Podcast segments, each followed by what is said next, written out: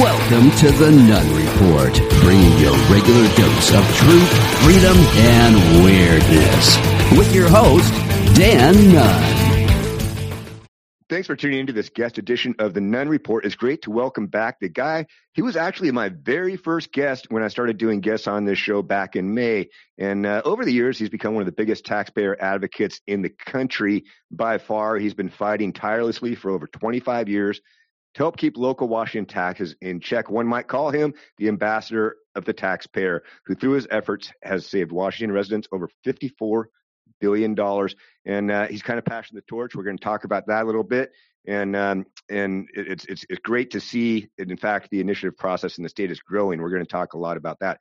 Um, so let's get down to it. Welcome to the show, Tim Eyman. Tim, thanks for coming on today. It took us a few tries to uh, to get this together and get our schedules in sync, but um, but yet here we are, and Well, and really going to bring you in. chance to come back on. It was a lot of fun the last time, and knowing that I was the first made it kind of special. Yeah, I mean, it was kind of cool, and uh, and so you were my guinea pig, and and we're uh, we're worked out a few bugs. A little bit about your. we, my audience is always changing. It is national. There's a, it's a large portion is in Washington State, but um, you know, different people see different videos depending on when you post them. So, how about a little bit of your background and history on uh, what you've been doing for the last 25 years in this state? Well, I was born and raised in Washington, a small town called Yakima, which is kind of in the center of the state, more of a conservative area of the state. Got a college degree from Washington State University in business. Uh, did a small business for about 10 years, but in my late 20s, you know, politics kind of took over my life. And I really got drawn to the initiative process. And the reason I loved it so much was because it was the voters that were deciding. It wasn't the politicians, it was the voters. And so you would come up with ideas. I would have a brain trust of people, and we would go, Well, what's the big problem we have in Washington? And of course, the list would be long. Uh, but we would say, Well, what's the worst problem that we've got? And so, well, what's our solution to it? And we found that so many politicians never actually want to fix the problem, they just want to argue about it all the time. And so our little niche in the pol- policy process was, well, let's just fix the problem. Let's stop talking about it. Let's actually fix it. So I've done uh, 17 initiatives uh, over my adult life, uh, and the voters of Washington have voted for 11 of them. But frankly, I think all 17 of them, all statewide, were successful because it was 17 times the voters had a chance to make a decision on whether or not they wanted to move in the direction that the initiative uh, offered or whether or not they didn't agree with it. And I respect the voters' decision on every one of them, whether they voted yes or no. Uh, it's just a matter of me learning throughout the process how to address concerns uh, that the initiative has to most voters. Yeah, well, in either way, it, it brings awareness to the process and, and to issues that are that are ongoing in the state, whether it passes or not. At least, as you said, it gives the voter the opportunity. It also brings awareness. Um, I'm going to drop a clip here. I, I want to I want to play this, and then we'll comment on it a little bit because you made some great points here, and I, I think that uh, I think your your positions have remained the same. Um, so Getting people to sign petitions is not difficult. The hard part is people like us, conservatives, we have a disadvantage that the left doesn't have to worry about. We work for a living. We have jobs.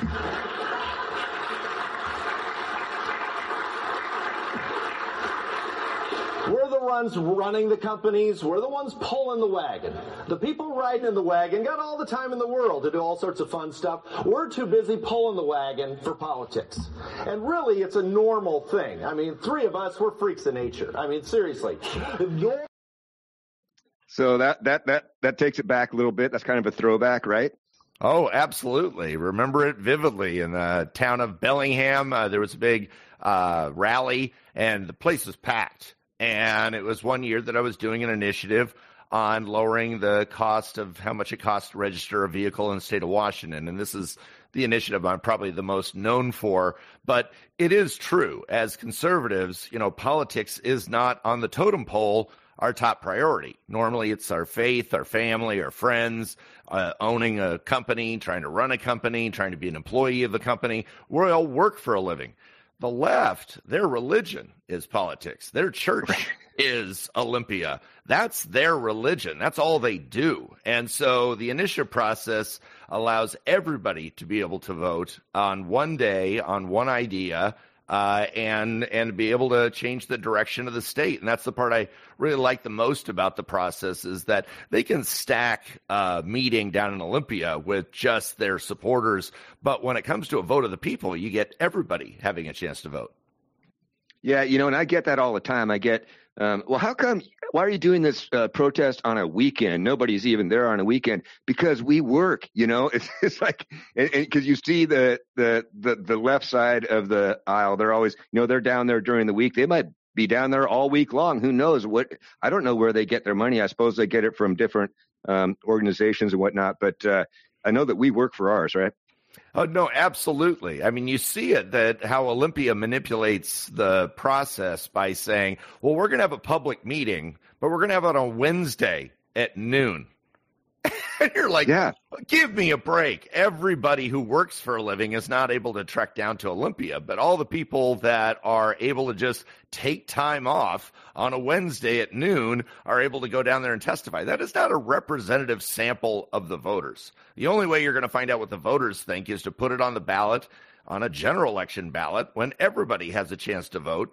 And that's the thing that I loved about the process is that my vote, a regular citizen, counts just as much as the governor's vote does on a citizen initiative. And I love how egalitarian that is. And I think that's why politicians hate it so much because they're used to making all the decisions. And to me, it's like, well, 99.9% of the decisions are made by you guys. What's wrong with us? You know the unwashed masses what's wrong with yeah. us making at least one decision on the direction of our state yeah well and speaking of of uh, of subverting the process or subverting what the public wants and doing things on weekdays you were over in yakima recently and mm. uh, and it was uh, uh, you got a chance to speak at the the, the council meeting i believe there's a, a mayor over there that this kind of i don't think she fully understands how things work. Let's take a look at this clip and then and then we'll we'll we'll talk on that a little bit. So check this out. 11 Yakima Mayor Janice Deccio addressing her 911 call at tonight's city council meeting saying she was trying to get answers on why petitioners weren't removed from a Walmart parking lot. But as Hunter Fitz reports tonight, multiple speakers spoke out against her. A packed council room with people there to listen or speak their minds on Yakima Mayor's Janice Deccio's 911 call released online. At the beginning of the council meeting, DiCio offered her remarks on what happened, saying someone had called her about petitioners at the Nob Hill Walmart harassing people and wanted to ask why police did not do anything. It is in my within my purview to call 911 when I have a question. I am on the executive board of Yak Corp, so I am well aware of how the 911 system works. Deccio says she called 911 because the non emergency line was not picking up. I move to censure Mayor Deccio for inappropriate and unwarranted behavior as an elected official of the city of Yakima. That motion came right after Deccio's remarks. She was worried about people's safety. While some weren't buying it. Janice, you're lying. Calling 911 because you claim you didn't know the nuances of the First Amendment just isn't plausible. I mean, I've watched this over and over. And of course, this is Washington, unfortunately, has become a place we're making national news a lot. This made national news. It was all over social media. You had Jim Walsh was talking about it. Tim Pool was talking about it. You had guys all over the, you know, big, huge platforms were talking about this and how ridiculous it was. I mean, it, it, so she thinks because she's a political elite that she can just call 911 and ask if she has a question. so bizarre. Uh, it hit me personally because it's my hometown. It's Yakima. That's where I'm from. And I find out that the mayor of my hometown is calling 911 because she's upset that the police aren't arresting people for collecting signatures. I mean, it is so absurd, and her story keeps changing. You know, she said, I called on a Sunday because I know that 911 isn't very busy on Sundays. I don't know where you got that. You know, you pulled that out of your butt. And then she suddenly said, I didn't understand the nuances of the First Amendment. Which again, you know, you take an oath of office to uphold the Constitution, and there's that one, I think it's the first one, the First Amendment, free speech, petitioning your government for redress of grievances. I mean, it's just truly, truly bizarre behavior on her part. And so what I did as an activist, as a 24 7, 365 political activist, is like, well, what can I do to put a spotlight on this absurdity and help promote Jim Walsh's six initiatives that he's promoting? So I went to the Walmart that she was complaining about, spent several hours there with people collecting signatures for his initiatives.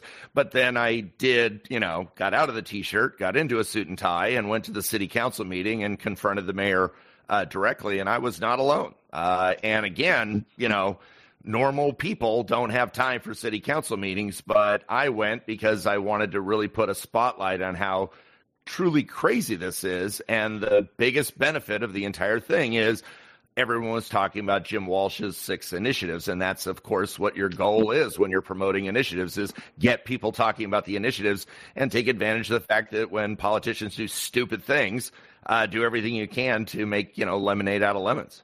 Yeah, absolutely. Was were you at the? Did you go to the same parking lot where she had called other the nine one one on other people?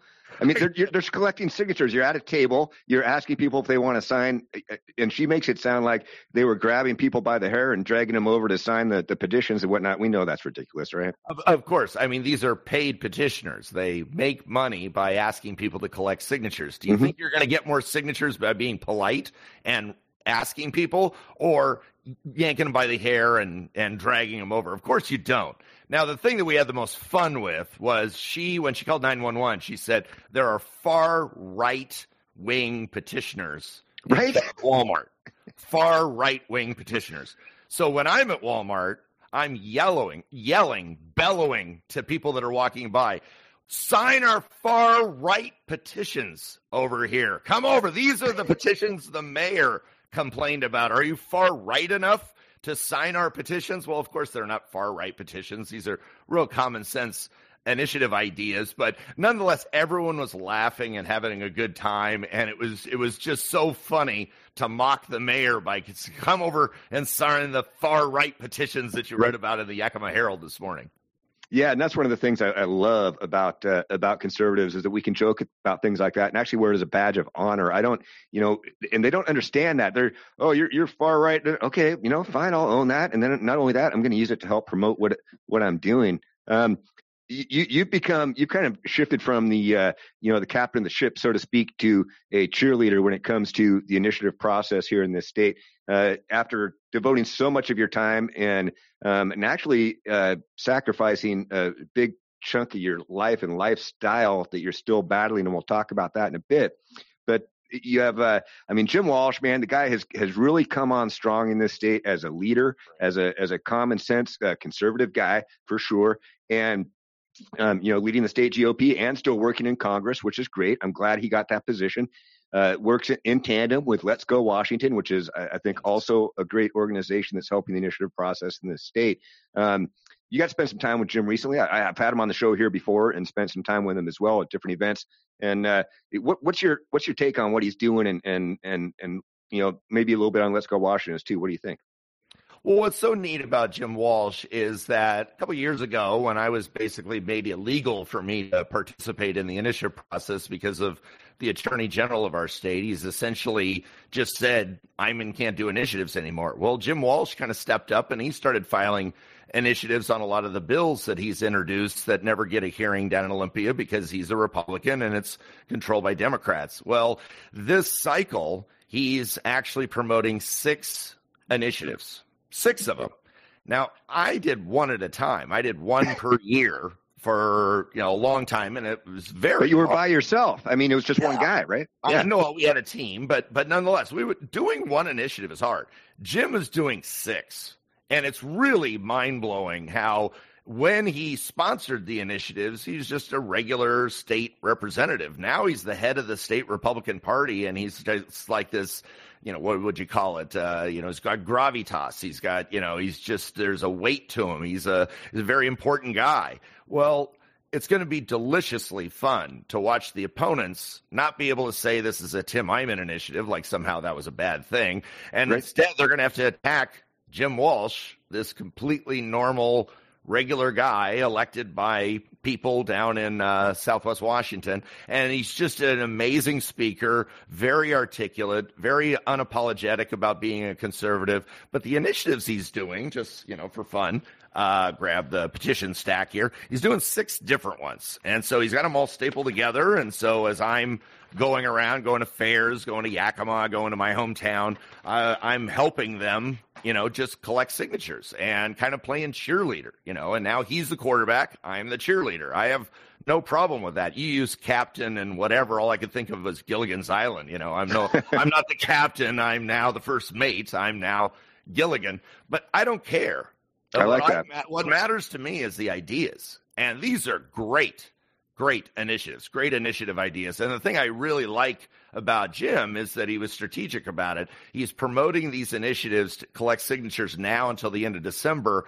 And if he gets all six of them on the ballot, they'll be on the presidential ballot, on the 2024 ballot. So you have all mm-hmm. these common sense ideas on the ballot when you're deciding whether or not you want to vote for this candidate or this candidate. Most candidates like to hide what they believe in. I'm for freedom, justice, and the American way. They all sound the same. But when you say, where are you on the Jim Walsh initiative that says, should the police be able to chase people that they suspect violated a law? I 2113. That is apple pie. But you're going to have some wacko Democrats going to know that he's going to piss off his base if he says yes. So he's going to say, I'm against that one. I'm against police being able to chase people that they think violated a law. Let's remember, we caught Ted Bundy because of a broken taillight.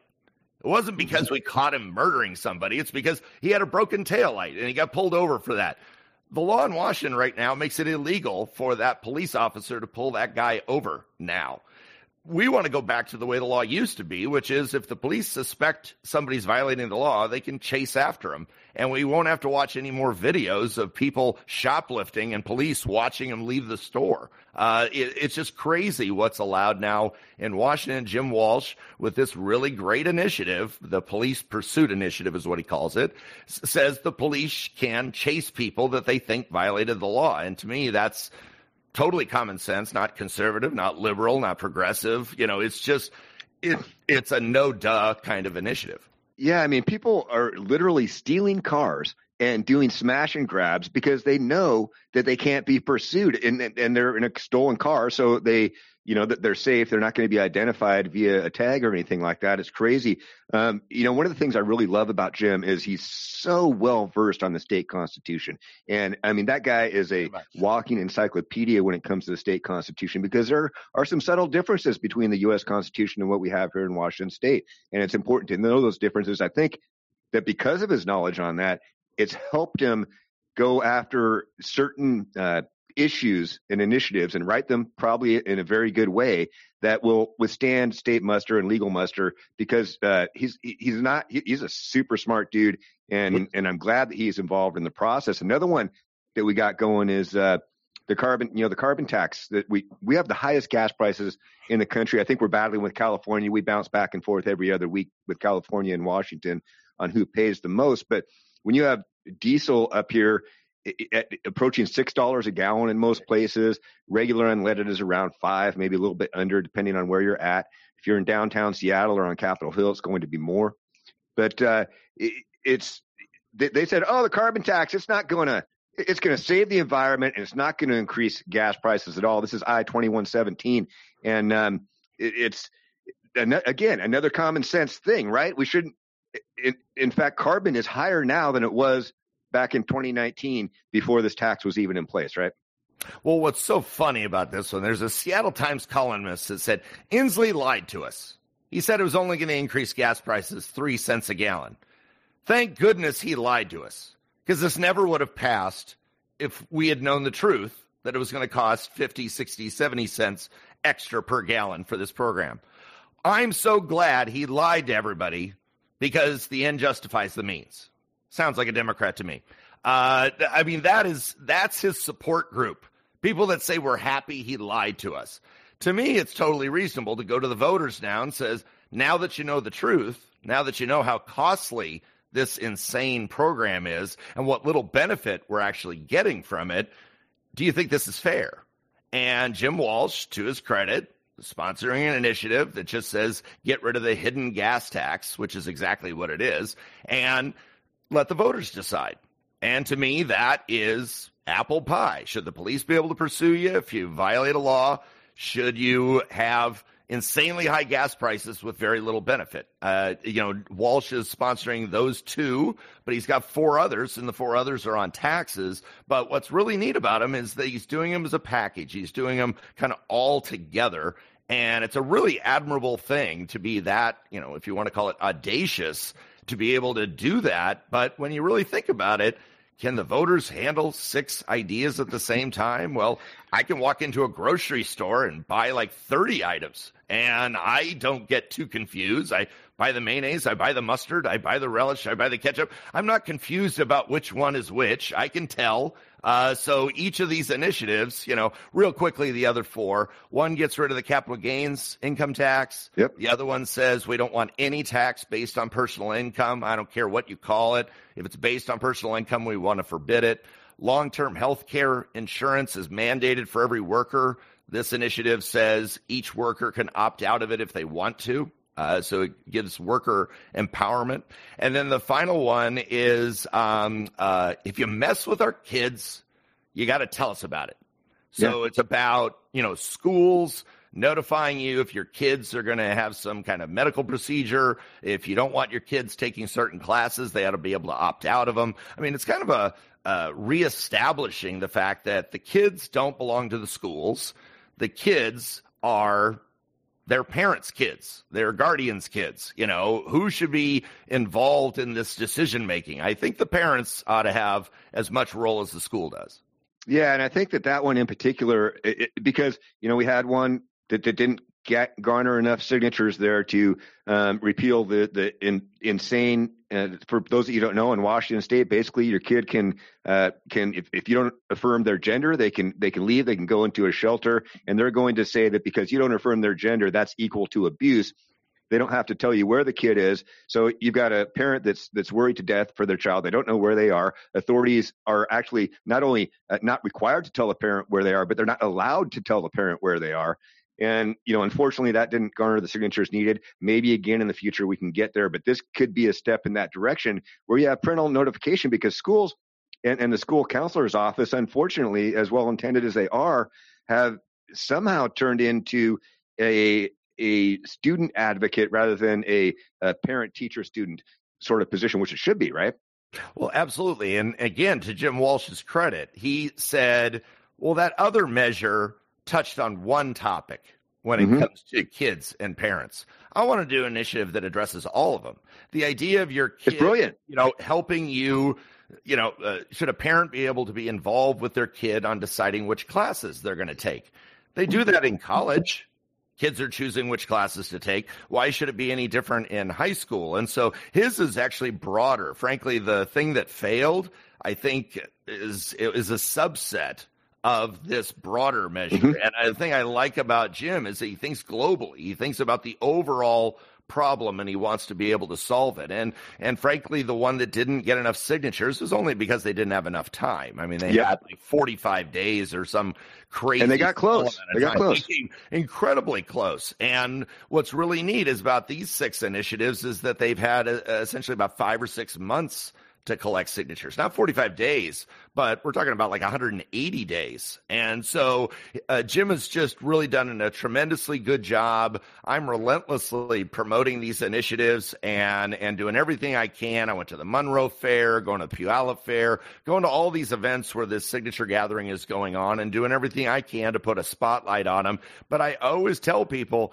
they're not my initiatives. They're not mine this is Jim Walsh, and Jim Walsh deserves the credit for being able to take this thing on, and frankly, being six times more aggressive than I would. I would have picked one of these six to push. He decided I'm going to do all of them, and to his credit, he's been able to find some successful business people that are willing to uh, help be able to carry him over the finish line. And, and that's that let's go Washington.com. Absolutely. It's just an amazing organization, but there's several other organizations that are pushing it as well. And, and again, I think it's because people are drawn to Jim. Uh, they really admire the guy. Uh, he's he's an incredibly compelling figure. My favorite story about Jim Walsh, I just got to share this one. This is one of yeah. my favorites. Is that he's on the floor of the state house of representatives and he's talking, and the speaker cuts off his mic.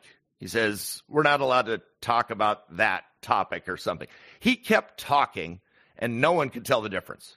He so projects his voice. He didn't need a microphone. The entire room could continue to hear him. I'm up in the up in the gallery and I can still hear him. And I was laughing my ass off watching him not let the Democrats steamroll him. Instead, he was going to finish what he started and finish his remarks. So I was just, I've, I've always been impressed with the guy. And now here he is, head of the state Republican Party, but at the same time, promoting six initiatives. At the same time, he's a representative in the state house. I mean, this guy is an amazing man, and I'm proud to be uh, supporting the six initiatives that he's doing.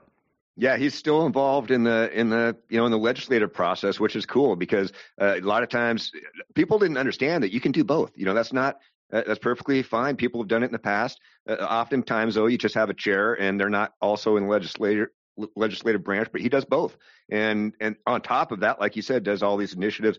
He's had some great support. I think if people, you know, if they want to help in the process, I don't know if, if they're still uh, gathering signature people, oh, yeah. but I mean, it's a paid position. You can go to let's go Washington.com or let's go wa.com and they will, uh, you know, there's a spot right there you can apply. And, and I think they're, you know, you get 20 bucks an hour or whatever for going out there and collecting signatures. Um, and uh, you know better than than working at McDonald's. Although they almost make twenty dollars an hour nowadays. Well, they're um, actually paying per signature now, as it turns okay. out, and and it's uh, worked out really well. Uh, always so piecework. when like it that. comes to paid petitioners, is the people signing it aren't being paid anything. All these yeah. petitioners do are giving people the opportunity to be able to sign it. So they're standing outside of a Walmart, standing outside of a grocery store, and say, "Would you like to sign these initiatives?" And people can sign them or they don't have to sign them. Nobody's using a gun to coerce you into signing these. But I was struck in Yakima, of course, my hometown, very conservative area of the state, but people were very eager to be able to sign all six of them because they yeah. are so common sense. I mean, honestly, you know, should you be able to opt out of a particular program if you don't want it? Do you really want to have these massive high gas prices in the state of Washington? Do you really want an income tax in the state of Washington? Hence, I see the shirt hence the shirt. Exactly. And and the thing that is really uh, fun about the initiative process is everybody's vote counts exactly the same. So the only thing that i'm worried about is, is people are walking in is are you a voter? Are you a voter?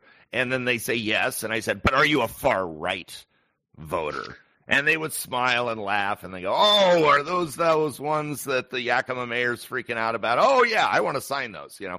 And so there's a rebellious side to it Uh, I think with a lot of voters is that if a bunch of politicians are telling you don't do something and they're going to call 911 if you're out there signing petitions or collecting signatures, you kind of say to yourself, well, you dirty dogs, you know, this is the citizen initiative process. It's not the politician initiative process. You know, this is something that we have control over, and you shouldn't be calling 911 and trying to get people arrested for exercising their rights. Oh, it's ridiculous. And the income tax thing is big. You know, a, a, lot of people mistakenly believe in Washington State. I was one of them until I had the chance to talk with uh, Jim Walsh. In fact, uh, that a people say, well, an income tax is is not allowed under state constitution in in Washington. That's not true. We as long as it's equal and and and across the board, then they can. And so uh, this this initiative for the uh, no income taxes to protect us. Uh, correct me if I'm wrong. Um, is is to protect us going forward, so that they can't in the future decide to add an income tax on top of our sales tax and our gas tax and everything else, right? Absolutely. If it's based on your personal income, I don't call it care if you call it a payroll tax, an excise tax, an income tax, a banana tax. I don't care what you call it. If it's based on your personal income, that is by definition an income tax. And that's the way it's always been. It's always been interpreted that way. But recently our wacko Supreme Court said, well, this recent tax increase is an excise tax. Got to open the uh, door. Oh, and it was Pandora's box. You know, pick your metaphor. Camel's nose under the tent. You know, they really opened the door that says, well, get creative. Find new words to describe it. Call it a surcharge. Call it, you know, a premium. Call it something, you know, other than what it does. And for a hundred years, our court system said, we don't care what you call it. It's how it functions We'll decide whether or not it's an income tax. This Supreme Court threw out 100 years of precedent and said, we're going to find this legal. The initiative process asks a separate question whether it's legal or not, do you want it? I don't think anybody in the state of Washington wants an income tax on top of the highest sales tax in the nation, highest gas tax in the nation, huge property taxes. I mean, they're already taxing us to death, and yet they're saying, oh, it's not enough. We have to do cap and trade. We have to do higher gas prices. We have to do all these other things in order to bring in even more revenue. Income tax, I mean, it is the most unifying issue I've ever found in Washington state is that whether you're Republican or Democrat, unless you're a complete left wing Democrat, you just don't want the state government or any local government for that matter getting in there and looking at your finances and figuring out how much income you made and try and figure out some percentage they're going to take. Yeah, yeah, and so uh, so again, and, and I totally agree. If people want to get involved, uh, you can. I think Let's Go Washington is just a great resource of information because they've kind of compiled everything on the same website, and um, you can print out the initiatives. That really slow. Let's go Washington.com. There you go. Washington.com. It's a very, very comprehensive thing, shows all six initiatives, and each one of them, like I said, just totally common sense ideas. And I mm-hmm. always reminded people when you sign a petition, it doesn't mean that you're for it. You're simply in favor of the voters having a chance to vote on it. And it yeah, really and- does take a lot of pressure off of people when they realize, oh, signing this, I'm just letting voters vote on it. And that really does uh, give a better voter empowerment. Yeah, and you can download the full text of it right there from their website too, and and and uh, as well as you know help gather signatures if you want. You know something you don't you didn't have 25 years ago. 25 years ago when you were pushing $30 card tabs, oh. we didn't have all this. I mean, we had internet, but it was it was kind of clunky still, and uh, building yeah. websites was not something that just everybody could do by going to a, a some you know thing online and, and building a, a package website. You had to have like a professional come in and do it, and um, so it's great that we have these resources now. Uh, let's shift gears here for a little bit. Um, I, I, know you got some things to get to in time short. I want to cover a couple more things. Please. One is the full story of the chair. Now, um, it made national headlines back in the day, and I think that they still there are still those out there that like to beat you over the head with it. Um, I get comments all the time when I'm going to have you on the show. Oh yeah, the guy who who stole a chair from uh, where was it? Office depot or, or something like depot, that yes. And uh, so but what they they don't see the they don't want to see the full story. They don't want to understand it in context. And uh, so i'm gonna i'm gonna drop the the video up here. And if you could if you could just kind of walk us through what's happening as as the video is playing because uh, there's no sound. So you go ahead and just kind of narrate this. That that would be great. Check it out well, I had just testified on a bill down in Olympia. So I'm wearing a big red, white, and blue let the voters decide t shirt. So most, you know, people that are shoplifting are putting sunglasses on and a hoodie and they're trying to hide, you know, who they are. Here I am. there you are. Walking around with Charlie Brown head there and big round face and that uh, uh, and that t shirt. And so I end up uh, waiting for them to bring out some printers because I'm about to spend four or five hundred dollars on some additional uh, printers for our initiatives and everything. And so I'm out there waiting. So I'm twirling around in the chair, etc. And so I end up taking the chair out to my car to drop it off in the car. That's the video that everybody saw on the news. And that's where it ends, right? Yeah. So what they don't show is 30 seconds later, I walk back into the store in order to be able to pay for the printers as well as the chair. And so Here I you come. all the stuff. Yeah, I'm coming right back in. That part didn't get shown on the news that night because that undercut the story that they wanted to be able to to tell. So what ends up happening is while I'm standing in line, I end up getting a phone call and so I'm talking on my cell phone while checking out. And I'm telling the retail guy, you know, I've got all these printers. They're wheeling them out here and bringing them to me. And I said, I also got the chair. I end up you know, handing in the credit card. I'm still talking on my cell phone. I'm doing my normal cell phone stuff, multitasking, etc. And I'm still talking on the phone even while all my stuff is being brought out with me. Well, mm-hmm. it turns out they don't give you a receipt. They email it to you. If you can believe it, I am a preferred customer at Office Depot. So as a preferred customer, instead of calling me and saying, Mr. Eyman seems to have been a mistake, we have a bill here for $400, but we don't seem to be able to have the chair included in there. I would have said, go ahead and add it to the credit card. If I'm willing to spend $400 for printers, I'm certainly willing to spend $470 to also get the chair. But nonetheless, the other side tried to make this into a big, huge deal. And, and I really, at the end of the day, laugh about it because it's like, really? Does this even logically make sense? If I was taking a chair, I probably would wheel it out to the car and drive away.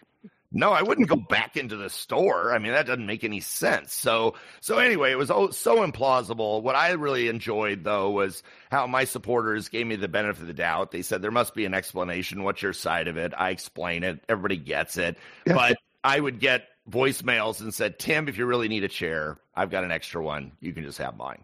I mean, everyone, video- everyone got into it. I mean, because it was, it just became a joke. And that video totally shows everything. I mean, you, yeah, you come back into the store, you go to the checkout register, you're on the phone, you can see that right in the video. You can see the guy with the, with the dollary, uh, you know, pushing the, the product, the, the, printers out that you bought and you're following them out to the car.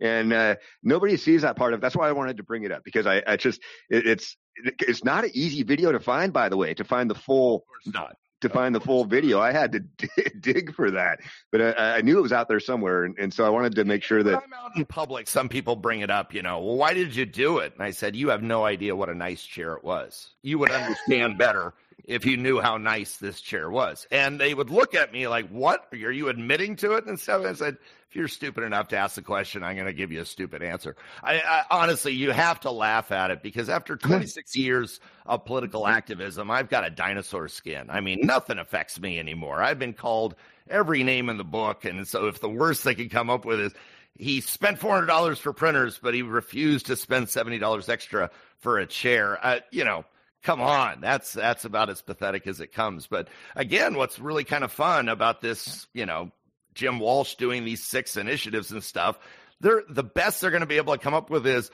Tim Eyman backs Jim Walsh's initiatives. Right. Don't support Jim Walsh's initiatives because Tim Eyman likes them.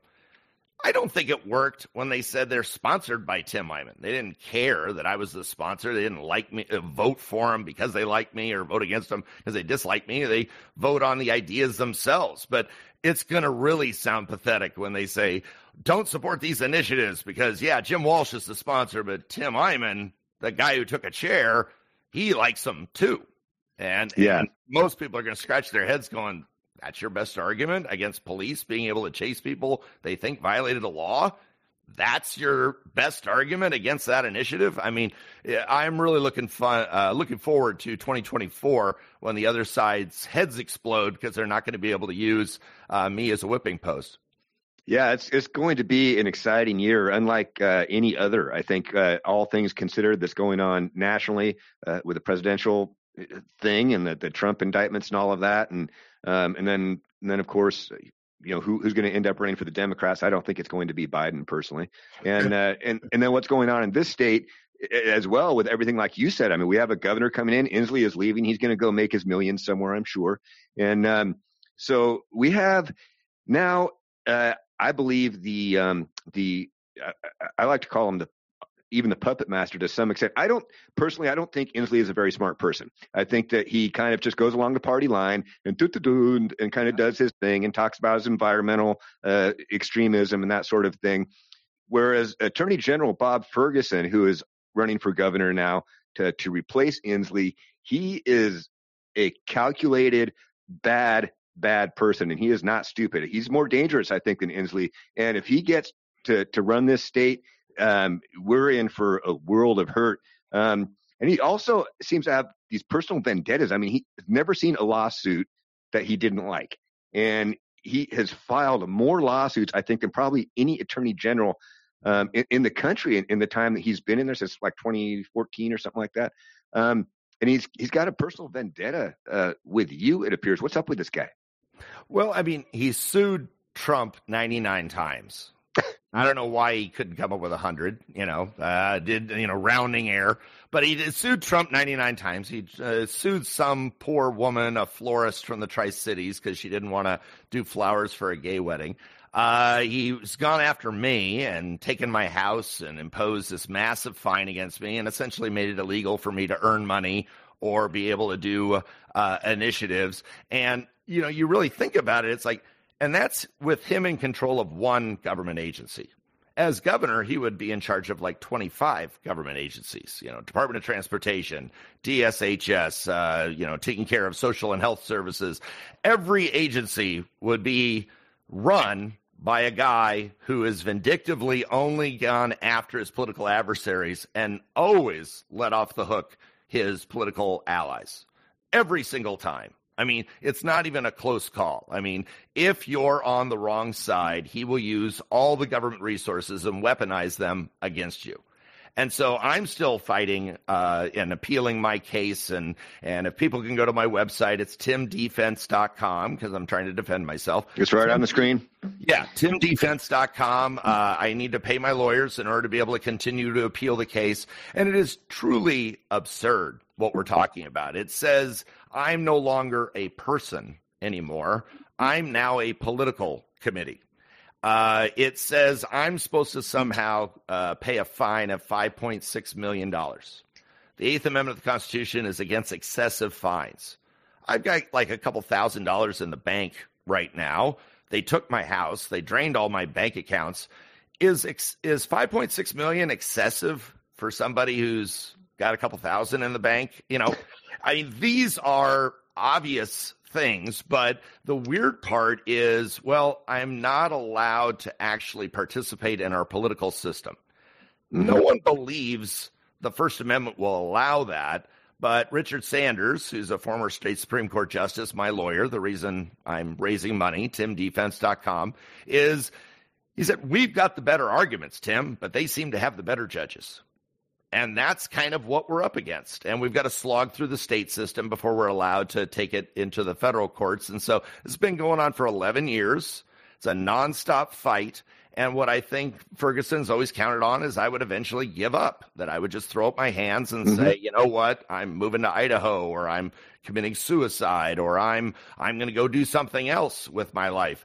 And I just, maybe I'm just too Irish Maybe I'm just too, you know, Yakima, maybe a little too white trash, but I can't walk away from a barroom fight like this one is because I know that if he gets away with with me, he's just going to turn around and go after a Dan Nunn, or he's going to go after a Jim Walsh, or he's going to go after a Scott King. He's he's going to find somebody else to target and say, "Well, we got away with it with Eyman. We can do it with anybody."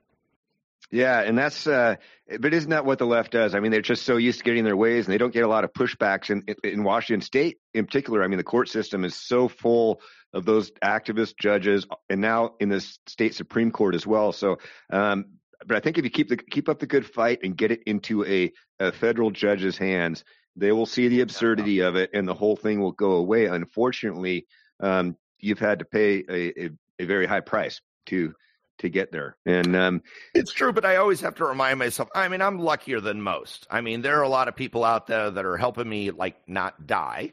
Uh, so that's nice. Uh, uh, people are willing to help donate to my legal defense fund so I can have a legal defense. I mean, the attorney general literally fired my last lawyer uh, it's the right. most bizarre thing because I was forced into bankruptcy. He was able to actually have control over how I spent my own money. And he basically said, well, him having a lawyer, he isn't competent to be able to represent Eyman. And so for a period of time, I had to represent myself because the AG was blocking me from having legal representation. I mean, it is the biggest persecution of somebody in Washington state history. He spent more money going after me than all other cases in the last 11 years combined. I mean, the full resources of his office were dedicated for the sole purpose of going after me, my wife, my three kids, my relatives, people that were close to me. I mean, all I could think about was, well, that's what the mafia does. They go yeah. after not just the person, but people that are close to him also. I mean, that's the guy that's running for governor. And to me, I think one of the best no campaigns on him being governor is me continuing to appeal this case and fighting this fight because what I'm afraid of is if he gets away with me, he's just going to go after somebody else using this as a legal precedent. So I, I really hope people will help me again with timdefense.com and be able to help me be able to fight Ferguson. Yeah, no doubt. Um, yeah, for sure. TimDefense.com. Check it out. And uh, also, uh, PermanentOffense.com is, is where you can find out a lot of uh, you know updates on what's going on with the initiatives and, and things that uh, Tim no longer is is responsible for, but supports uh, as a as a supporter and a cheerleader. Um, the I, I got to ask. I actually recommend people go to letsgowashington.com to learn about the initiatives because all I'm doing is promoting Jim Walsh's six. So letsgowashington.com is probably the best place for the initiatives to help me with my legal defense. TimDefense.com would be the best. Great, great. Hey, I gotta, I gotta ask since we talked about Bob Ferguson and we know that he's running as the Democrat uh, side for the governor of Washington. Let's talk just for briefly on the, the Republican side. And I know where I stand and I know who, who mm-hmm. I endorse and support. I've had him on the show um, a couple of times now. I've had a lot of time to uh, visit with him also at events, and that's Semi Bird. I really like where he's coming from. I like mm-hmm. his platform and the way it's spelled out. I mean, you go to his website and it is his platform. You cannot mistake where he's at on the issues and it's really spelled out. And then, of course, we have Reichert, who's a career politician. He's been around forever, and he has the name recognition and all of that. Uh, do you have a preference at this point? I like them both, and and I have the benefit of when I ran in 2020, uh, I liked everybody that was running, and I said I'll support whoever it is the voters end up uh, deciding, and they ended up deciding they wanted uh, Loren Culp. The, he got more votes mm-hmm. than I did, and mm-hmm. to me that's math. You know, if he gets more votes, that means more voters wanted him to be the one that runs against uh, Inslee. And so I'm the same way when it comes to uh, the Republicans that are running on the Republican side against uh, whoever the Democrats going to end up being. And our state's weird because it's the top two primary. Yes. So it could end up being two Republicans, could be two Democrats, it could be a Republican Democrat. We don't know. But at the end of the day, you know, Semi Bird, uh, Dave Reichert, they fit my value system more than any Democrat would. And so therefore, you know, at the end of the day, you know, I'm just going to be one voter and I'm pretty ambivalent as to whatever the voters want to do. Whoever they choose, that's going to be the adversary that's going to take on whoever the Democrat is. And I certainly hope that we're, I always hear about this. It's called the tipping point. There's a point where every state reaches where the voters finally say, you know what? this party isn't getting the job done. When is enough enough, right? When is enough enough? I thought 2020 yeah. was enough is enough. I think this cycle, I think it things have gone so wacko and so nutsy, and I think Jim's six initiatives really illustrate beautifully how absolutely nuts one party control has been. And so I think us having at least one branch of government controlled by another party would provide some checks and balances in the system that I think would make it work a lot better. This one party rule for 40 years, look what we have. We have skyrocketing taxes across the board huge social problems, homelessness problems. You can't point at a Republican and say your guys' fault because they've never had control. So, you know, isn't it time to try something new? And to me, a lot of these common sense ideas like what Jim Walsh is promoting with his six initiatives, again, I always promote them. Uh, with these six initiatives, I think it's a really great way to illustrate uh, and force all the candidates, both at the state and local level, where do you stand on these six initiatives? And if they actually have to answer that question. You're going to learn which ones are the wacko Democrats and which one uh, of the person people that are running are in the reasonable category. And I think if somebody says, "Hey, I'm in favor of police chasing people that they think violated the law," wow, that seems like a pretty reasonable guy. If they're hearing the other guy, let's say Ferguson, saying, "No, that's a bad idea. You can't allow police to chase people that they think violate the law because police you can't trust them." Well, we're seeing in Seattle what it's like to not have any police. It's, you know, they're just innocent bystanders watching all the crime going on because they can't do anything about it because the law is preventing them from getting involved. Yep, and I and I agree. I mean, either uh, Bird or Reichert, either one would be better than what we have going on right now. And uh, and I hope that um, you know, and the same on the national level is once once the once the primary process is through and we're heading into the main election. By the way, I can't wait to see the debates and that because some of these initiative items will come up in the debates in the state, and and we can hear what Ferguson has to say about them and how he defends their position and how radical they are. Um, but same on the national level. And Dan Bongino, I, I, I listen, listen, to his show a lot, his big platform, and he yeah. always says that, you know, when is enough enough? And and he, and, you know, obviously Americans they just haven't had enough yet. And um, I hope that we do get there soon and uh, nationally and also statewide because things need to change. So much of this state just wants common sense. We just yeah. want to live our lives and and have the government just just get the hell out of it. No, absolutely, absolutely. But hey, uh, Dan, I really, really want to thank you for having me on again, and I really appreciate Jim Walsh doing these initiatives, and I just really hope that people will get involved, help get these initiatives qualified. We have from now until the end, or we, uh, uh, Jim's team has from now until the end of December to collect the necessary signatures. So if you see these petitions outside of Walmart or something like that, you know, sign all six of them and let the voters decide. Yep, absolutely. Hey, thanks for coming on. We're going to do this again uh, one day soon. Okay. Um, hey, everybody. That was uh, that was Tim Eyman, a tax activist here in Washington State. Happy to have him on again. He was my first guest, and uh, when I started doing this thing, and now he's he's on here again. So uh, that's been great. Um, let's go Washington.com is where you can find out a lot of information on the initiatives that are ongoing in Washington right now.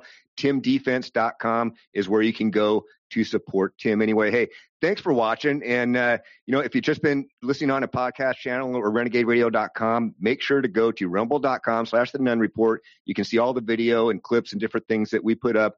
I'm on all the socials at the Nunn Report except for TikTok because I don't do that commie BS. Or you can just go to my website, thenunnreport.com. It's all right there. Anyway, hey, thanks again for watching. And as always, until next time, may the odds be ever in your favor. Cheers.